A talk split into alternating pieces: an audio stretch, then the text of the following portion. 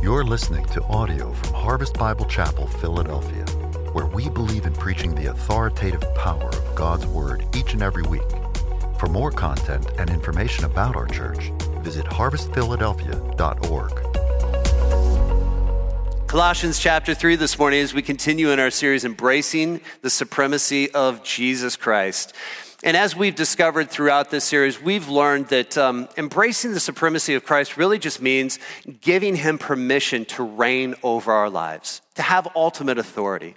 And in chapter three, we're really getting a good look at what that looks like in our lives. And so we're going to see here in this text that when Jesus really does reign supreme over our lives, he transforms our environments in which we live and he transforms the relationships in which we enjoy. And we're going to see those two environments and three relationships. Let's see if you can pick them up here in the text. Chapter 3, verse 18 says this Wives, submit to your husbands as is fitting to the Lord, and husbands, love your wives and do not be harsh with them. Children, obey your parents in everything, for this is pleasing to the Lord. And fathers, do not provoke your children, lest they become discouraged. Slaves or bondservants, obey in everything those who are your earthly masters, not by uh, way of eye service as people pleasers, but with sincerity of heart, fearing the Lord. Whatever you do, work heartily as for the Lord and not for men, knowing that from the Lord you will receive an inheritance as your reward. You are serving the Lord Christ. For the wrongdoer will be paid back for the wrong he has done, and there is no partiality. Masters, treat your slaves, your bondservants, justly and fairly, knowing that you also have a master in heaven. Now, we see here in this text that there are two environments, both in the home and out of the home at work, that Jesus wants to reign supreme over. And we have three different relationships husbands and wives, children and parents, and also employers and employees. And we're going to explain that when we get there. But you will see that these several categories all require Jesus to transform their fundamental nature. You may be saying to yourself, well, I don't find myself in several of these categories. That's okay because many of the Colossians didn't either. But what Jesus is doing is he's establishing a framework for us to see how his supremacy over these uh, environments and relationships transforms them. And so, what we're going to do is we're going to take the text actually in reverse. So, we're going to start at chapter 4, verse 1, and we're going to work our way backwards. Why? Because I wanted to do something different today. Sound good?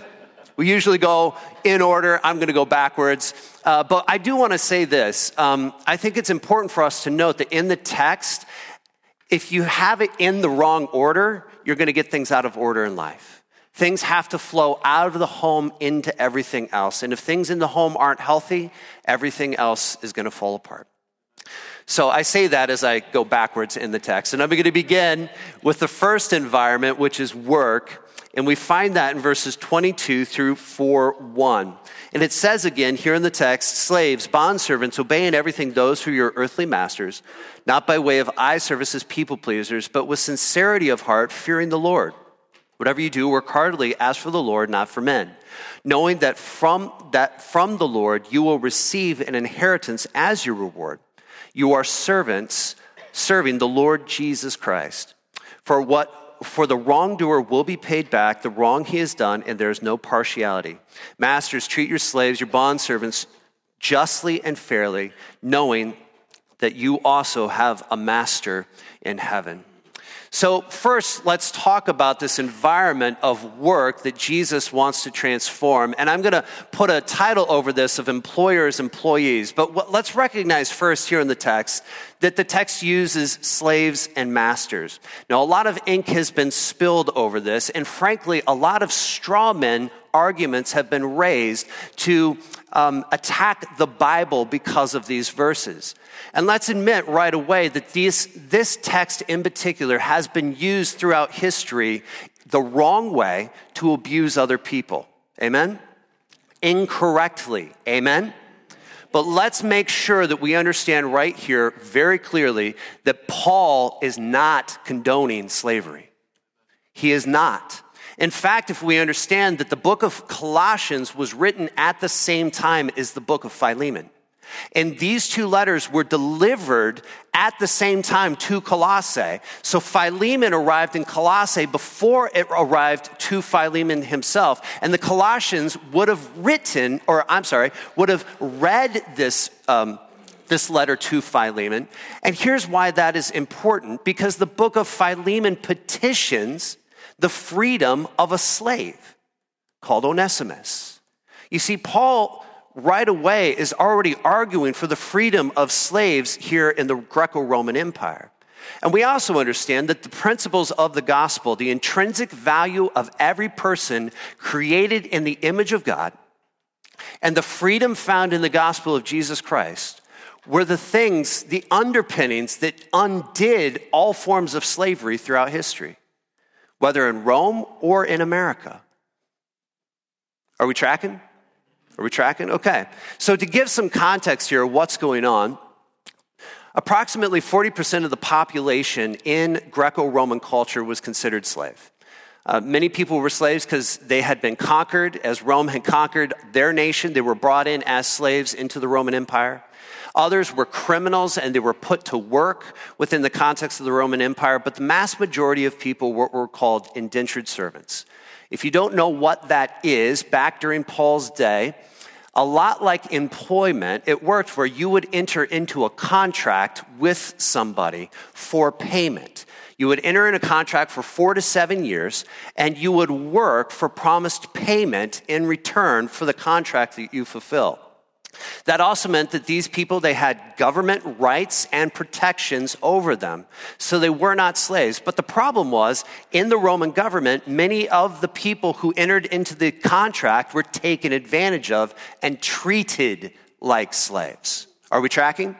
That's very important for us to understand as we read these verses because these verses are not the same as what we've seen even in American history. So he says this in chapter 4, verse 1. Masters, treat your slaves, your bondservants, and notice what he says here justly and fairly. Or if we were to put another word over this, treat them as equals. That's transformative in these verses, amen? When we see how these verses maybe have been used by some to subjugate others, Paul is actually saying those people who may be subjugated to you right now, elevate them and treat them as an equal. And what Paul is doing here in the text is he's saying, here's the reason why. Is because those of you who are masters over other people, you must remember that you have a master as well. Look at the text. Masters, treat your slaves justly and fairly as equals, knowing why? That you also have a master in heaven. And how does your master in heaven treat you? As an equal. What did Jesus say in John chapter 15, verse 15? I no longer call you servants, but what? Friends. You see, Jesus, the gospel, obliterates all of this idea of subjugation and superiority and hierarchy. He obliterates all that. And he says, employers, treat your employees as equals. Treat them with care and concern. Employers, maybe you're here this morning you're over a group of people who work for you. What is Paul saying here for us this morning? Treat your employees as your equals. Now, that doesn't mean that you need to be Michael Scott and you need to ensure that every employee is your best friend or your BFF. You don't need to do that. But what it does mean is that you need to show those, pers- those people who work for you and maybe work under you and are, their livelihood is dependent on you, you need to show them that you care about them, that you're concerned for their livelihood, that you care about them more than as a person than as a means of prosperity. Amen?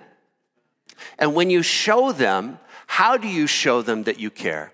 Well, look at chapter 3, verse 12. Use these characteristics, put these things on with those who work underneath you.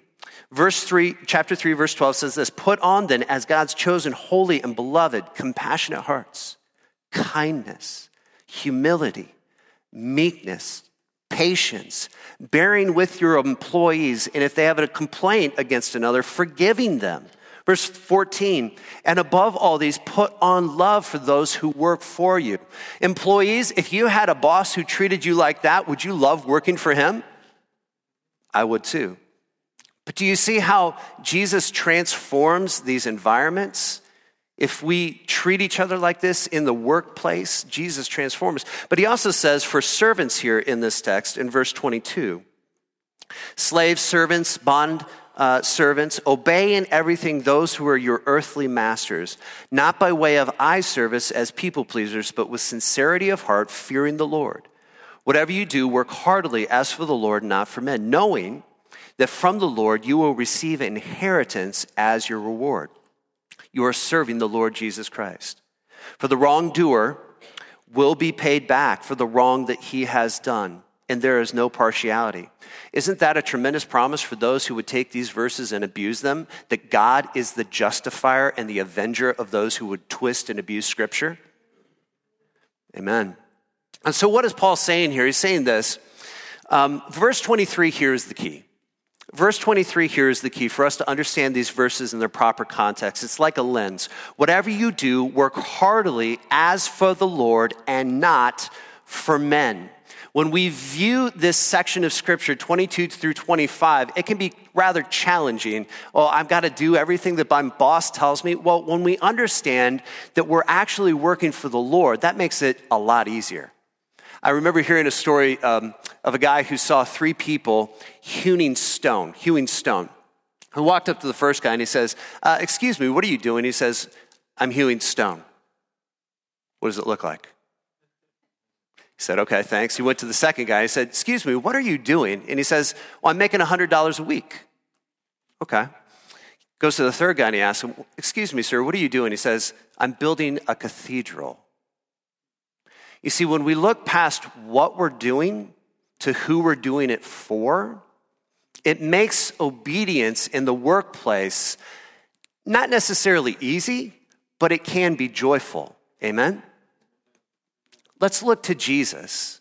Think about Jesus in Hebrews chapter 12, verse 2. These are hard verses for us to swallow, I think.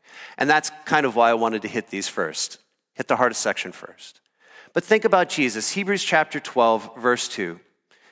Looking to Jesus, the author and perfecter of our faith, who for the joy set before him endured the cross, despising its shame. What was the joy set before him? It was obedience to his Father. When he saw who he was going to the cross for, for his Father to honor his will, and made what he was doing much more bearable. He was able to endure the cross even though he despised its shame because he knew who he was doing it for. Here's what we need to understand if we work in anywhere, doctor, teacher, banker, truck driver, lawyer, whatever it is. Here's what we need to understand as employees our value is not tied up in what we do, it's tied up in who we do it for. When you go back to your nine to five tomorrow, you're not just working for your boss to get a paycheck. You are serving the Lord Jesus Christ. Amen. Amen. Now, that's the first place in which the first environment and the first set of relationships that Jesus can radically transform is, first of all, the work context and our relationship to employees, employers. But the second context that Jesus wants to transform is the home. The second uh, environment he wants to transform is the home. And we see two sets of relationships here fathers and children, and then husbands and wives. So let's take a look at fathers and children first. It says in verse 20, Children, obey your parents in what is the next word?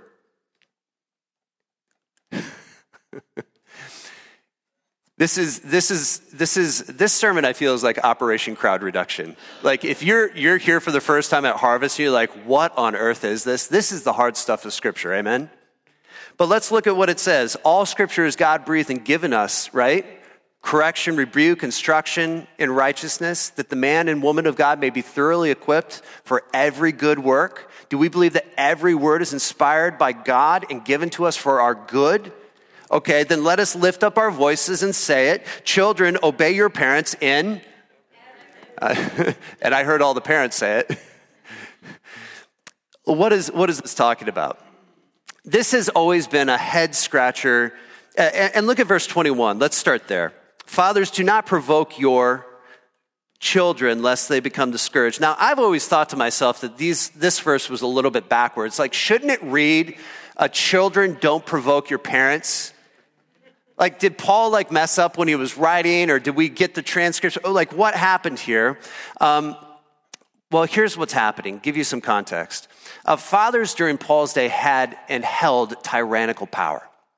Uh, a father during Paul's day could sell his children, could ship them away at any time, could put a child to death without question from the government. So, teenagers, if you think you have it bad right now, be thankful you didn't live in the Greco Roman world. Amen? All right. And so, fatherhood in today's culture is so radically different from then. If we think of fatherhood as, as Homer Simpson, Peter Griffin, passive, uh, detached, inactive fatherhood, back then, fathers ruled with an iron fist. And oftentimes, when they would rule in the home with an iron fist, it would provoke their children to rebel against the faith. And the reality is, there's still a lot of fathers in this day and age who still tend to rule with an iron fist.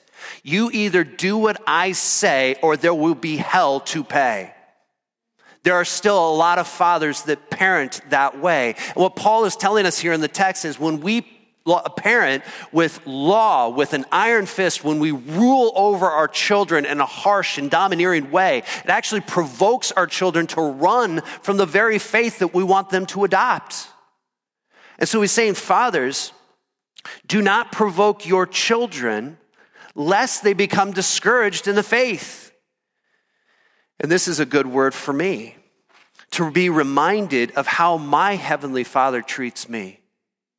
To be reminded that my Heavenly Father sent His one and only Son. And how did His one and only Son treat me? Well, look back at chapter 3, verse 12. These are the characteristics of the Lord Jesus Christ and the characteristics that Jesus exerts toward me that he is compassionate in heart, kind and humble, meek and patient, bearing with Matt Townsend when he is rebellious and ornery and difficult and stubborn, forgiving Matt Townsend when he doesn't do what he knows he is to do. Verse 14, loving him above all else that is how my Heavenly Father treats me. And fathers here in this room, you are called to treat your children the same. Fathers, treat your children as your Heavenly Father treats you. And fathers, there's a balance here, isn't there? Uh, Paul is not saying you are to never discipline your children. Paul is not saying here that you are to spare the rod and then spoil your child. In fact, um, the writer of Hebrews reminds us in chapter 12, verses 5 and 6, that the proof of your love is that you discipline your children. The proof of your love is that you teach them there are consequences to bad behavior and to wrong attitudes, that you are training them up for their life ahead. But what Paul is balancing here is he's saying, don't be unfair. Fathers, don't give your children unrealistic expectations they can never live up to. Fathers, do not be harsh and short and patient, condescending, angry and aggressive. And can I just confess to you that this verse is for me? When I began my parenting journey, I damaged my first child with my anger. I never let it get out of control, but I never thought twice about yelling at my child to get her to do what I wanted. And it took years for God to work that out of me. And what worked that out of me was the fact that my Heavenly Father has never once yelled at me, never once been condescending to me, never once been short with me, never once been impatient with me, never once been aggressive with me. My Heavenly Father is my example. And listen what Tony Evans says. Dad, some of us, we need to step up. Ladies, can I get an amen? we need our men to step up. And here's what Tony Evans says about this as goes the man, so goes the family. As goes the family, so goes the church. As goes the church, so goes the community. As goes the community, so goes the nation. So if you want to change your nation, you got to change your community. If you want to change your community, you got to change your church. If you want to change your church, you got to change the family. And if you want to change the family, you got to change the man. Dudes, bros, guys, we got to step up. We're going to talk about that in a little bit more. But children, it's your turn. Here's the fun part. Look back at verse 20. Children, obey your parents in what? really? Really? Like everything? Well, no, not when it comes to abuse or if your parents ask you to do something illegal. That's why we have the church and that's why we have the law, right? Children, teenagers, we stand here ready to help defend you when you exist in an abusive, illegal home that's asking you, parents who are asking you to do things that you know are harmful to your health and abusive. We want you to come and tell us. We need you to come and tell us, and we will raise up and defend you. We promise you that. If your parents are asking you to do things that are illegal, we will help you. We will defend you. You need to go to the law. But in everything else, children, strive to obey. Strive to obey. And why? Well, I think there's a good reason in that. If you never learn how to submit in the home, your entire life, you're going to struggle with submission to everything else. Because the reality is, you never step out from underneath authority, ever. You are always under somebody's authority. Whether you're at work or you're out on the road and, and driving, you are underneath somebody else's authority. And if you cannot learn how to put yourself willingly and joyfully under the authority of another in the home, with parents that love you and provide for you and protect you and support you and encourage you and have your best in mind, if we're never able to figure out submission in that context, well, we're going to have a problem when we go to get employment. We're going to have a problem when we get pulled over. We're going to have a problem when we go to get married because submission is required in every context of life, no matter what. The home is the foundation for life, and consider Jesus again. Jesus is our example. If there was anybody in this in history that didn't need to submit, his name was Jesus. Amen. But in Luke chapter 22, verse 41, when he was in the garden and the, and the, the cross was only hours away, as he got on his knees and he prayed before his God, he said, God, if this cup of your divine wrath that's about to be poured on me for all the sins of the world that I'm going to take as I'm nailed to this cross, if there's any way this cup can pass before me, did Jesus want, humanly speaking, to go to the cross? The answer is no. He did not. But he said, Father, not my will, but here was a child, the Son of God, submitting himself to his Father's will. At, watch this, kids, the expense of his own life. Kids, teenagers, obedience to your parents will probably never cost you your life. But here's what it will do obedience to your parents will prepare you for life it will honor your heavenly Father and it will make you look like Jesus to all of your friends. Because they're going to wonder why on earth do you submit to your parents? Your parents are lame. Your parents are, like we said all that when I was a Gen X kid, right? Now we have millennial kids telling us, you're lame and stupid boomers. Because you're going to look like Jesus when you do it. And you're going to prep yourself for life ahead. Uh, but let's look at the last category of relationships husbands and wives. And it says here in verses 18 and 19 Wives, submit to your husbands as is fitting to the Lord. And husbands, love your wives and do not be harsh with them. Now, this may be some of the most unpopular verses in all of Scripture. I mean, if you want to hate on the Bible, this is pretty much where you go, right? Like if people want to hate on the, on the Bible, they go to verses 18 through chapter 4, verse 1. And these verses have been, as we've said, used, uh, twisted, abused to hurt and subjugate other people, including women. And we just need to say this together. That was not Paul's intent. Let's say it, not Paul's intent. Amen? It's sad to think that people, however, would use these verses in such a way to subjugate other people. But I think it's also equally sad that the pendulum has swung so far the other direction that now we despise June Cleaver. You remember June Cleaver from Leave It to Beaver? Okay, the, the, the kind, gentle, loving, patient housewife, right? We despise her in our culture because we think she's the antithesis of everything a strong woman should be. And now we worship people like Carrie Bradshaw from Sex in the City. As we have swung the complete opposite direction, and we have lost completely our anchor. And so let's look at what Paul is actually saying here in the text. What is he really trying to get at? Now, I want to ask a couple of questions of the text. First of all, let's read verse 18 and ask this question Who is this verse written to?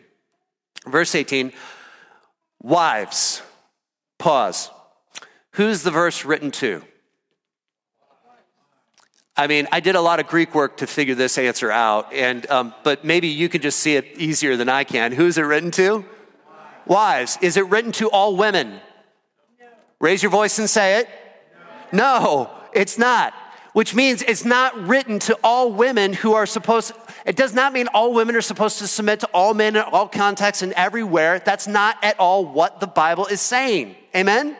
It's not saying that. And wives, let me ask Wives, is this written to your husband? Do this. Everybody's a little bit more like, it's not written for you guys. It's not written to you, and it's not written for you to hold over your wife's head and to remind her to submit to you. This verse is not for you. Get out of your wife's verse.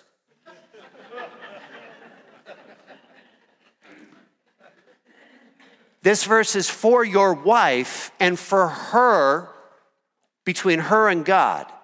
And if you have to come into the context and tell her to submit, you probably aren't worth being submitted to. Now, what does this mean? Uh, what does this uh, verse mean? Wives, submit to your husbands as is fitting to the Lord. What does all this mean?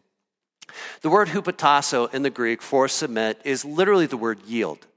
It literally means yield. So if you're in traffic and you're heading down the 76 down to uh, into the city, you're heading out of King of Prussia down 76 into the city, and you got all these merge points, right? You know what I'm talking about? All the merge points where traffic is coming on and everybody's fighting and battling to get in. And have you ever been there? You get nose to nose, bumper to bumper with that guy that's he's getting in, right? And he's getting in right in front of you, and you are like two inches away from the car in front of you because you're like, you ain't getting in, pal. You ain't getting in. And he keeps squirting in, or squirting, inching in. Sorry, I don't know what that means, squirting. he, he's trying to itch his way in, and finally you realize if I don't yield, if somebody doesn't yield, we're gonna get in an accident, right? That's what this word means, is two strong people trying to figure out what is best for the family, but recognizing that eventually, if someone doesn't yield, a collision, an accident is going to occur. That is what this is referring to. And women, I want to say this as I preach to you as a man. I understand it's, it's a weird dynamic being a man preaching to women about this, and I, I get that context, and I, I here's what I think is helpful this has nothing to do with value, it has everything to do with function and role. Everything. We go all the way back to Genesis chapter 1, verse 26, and God goes to great lengths to tell us God created them in his image, male and female. Male and female, he made in his image. He says it frontwards, then backwards to show us that men and women are equal in value as image bearers of God. However, he's made us distinct to reflect his character in uniquely different but complementary ways. And here's what I mean by that. You can take two completely distinct and different colors who are individual and distinct, but you put them together and it creates a beautiful work of art. You know what I'm talking about? Or you sit down and you have a, a, a, um, a meal and you take two very different dishes that don't seem like they should go together, but you put them together, and all of a sudden there's this explosion of taste that is delicious and beautiful, right? And what God is saying is, He has made us male and female, different by design, so that when we come together, we create a beautiful picture of the character of God that is hard to see any other way. So, again, I say this men and women are equal in value, but distinct in how they reflect the image of God. And I would use the illustration of the Trinity to remind us of this. Father, Son, and Holy Spirit are all equal, amen? But are they distinct in role? Right. Uh, the Father does things that the Son doesn't, the Son does things that the Holy Spirit doesn't, and on and on it goes. Now, are they equal in value? But are they different? Yes, they are. And so goes the husband and the wife. We are equal in value.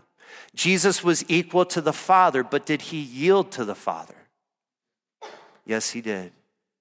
Husbands and wives have been called to shine a spotlight on the character of God, but to do it in uniquely different ways. And that spotlight is complementary. So let me say this as it says here in the text wives are called to f- reflect the character of God through submission. Now, wives, if we think that uh, that means you got to get uh, women, let me say this, if you, that, let me start over. This is, this is really hard to preach on. I, I, so I hope you feel my awkwardness and my weirdness in doing this, but it's the scriptures and it's for our good because I believe that God inspired this and it's for our good. So that's why we do this. All right? And, and by the way, this is why we do expository preaching because I can't skip over it. Right? I can't just go from chapter 3, verse 17 down to 4 2, although I wish I could. So let me say this wives are called to reflect the character of God and to do it through submission. And let me say this Women, if we think that submission means that we have to get married, have a dozen babies, be stay at home mom, clean toilets, um, completely forego, forego a career, chuck your brain at the door, forfeit your agency, tolerate abuse, become June Cleaver, bury your gifts, um, deny your personality, and become a bobblehead yes man, if that's what you think submission is, you're dead wrong. Let me say this God calls you women to be strong to be intelligent, to be hard workers, to be assertive, to be truth tellers. We look at Proverbs 31, and that's a strong woman. That's a strong woman. A woman who works hard and is industrious and, and diligent and assertive and, and, and smart. But she is called to use those in cooperative ways to help her husband and the spiritual leadership of the home. As Christ was strong and intelligent and hardworking and assertive and truth telling, but he submitted himself to the Father's plan, and cooperation made redemption possible. Wives, it is important for us to remember that we should not confuse function and role with value and worth. Because here's the thing if submission devalues you, then it would devalue Jesus too and make him less than God. Jesus was God, but revealed his Father through his submission. And wives, you have an ability to reveal the character of God through your submission in the home. Husbands, you have the greater calling, though, and you have the greater calling to love. Verse 19 Husbands, love your wives, love your wives, and do not be harsh. I think a lot of the times the headline, um, we think of the headlines as uh, wives submit, husbands lead, right? Have you ever heard of that?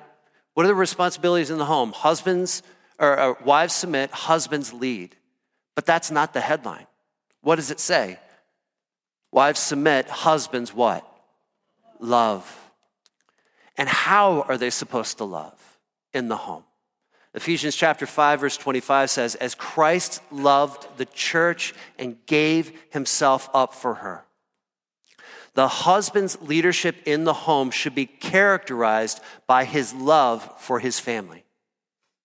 Headship, authority, leadership in the home is not a right to rule, it's a responsibility to self sacrificially serve.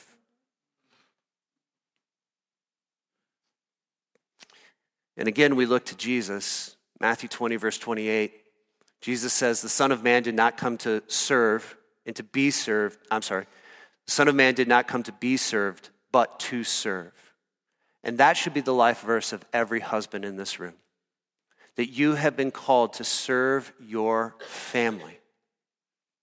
My wife and my family do not exist to serve my dreams, my comforts, my rights, my preferences. I exist as a husband to serve them. Guys, let's look at John 13 for a second as we turn over. John 13. And I'll leave you with this. You'll see here in the text that Jesus is, right before he's about to go to the cross, we find Jesus washing the feet of the disciples. The disciples are about to have the last dinner, and he does something unexpected. He takes off his outer garment, he serves his disciples by washing their feet. Now, this was not a random choice that Jesus made. It was a picture of his sacrificial love that he was about to do on the cross because as Jesus went to the cross, he took off his outer garments of righteousness and washed our sin away. Do you see it? It was a picture of what Jesus was about to do. And men, this is a picture of what we are called to do. We are called to take off our robes of righteousness in the home, our preferences, our rights, our dreams, our demand, to lay our robes aside, to kneel down before our family and humbly on our knees serve our wife and our kids with all of our heart, soul, mind, and strength for their flourishing and their good. Husbands, that is what you have been called to do. And husbands, when you take off those rights, those privileges, those comforts, those dreams to serve your family, your family will thrive. Your family will thrive. So I think we see from this text when Jesus reigns supreme, it really does start to change everything, doesn't it? Inside and outside, in the home, at work, in our families, in our relationships, and this is how we shine the light of Jesus and our employer employee relationships and our father children relationships or parent children relationships and our husband and wives relationships, we have all been called to shine the light of Jesus Christ in unique and complementary ways.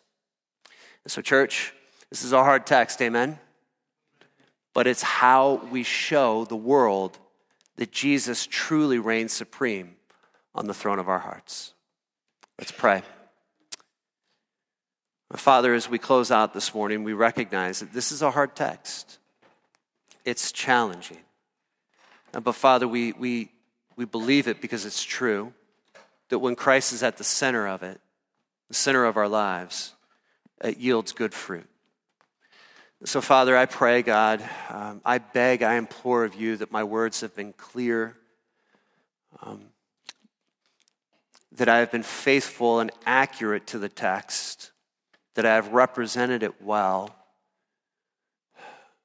But more importantly, Father, I pray, God, that now as all of us have heard very challenging confrontational truth, God, that we would willingly surrender ourselves to it.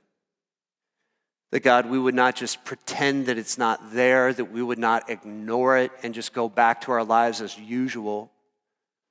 But Father, that we would truly respond to your good word as needed for the flourishing of our homes, for the advance of the gospel at work.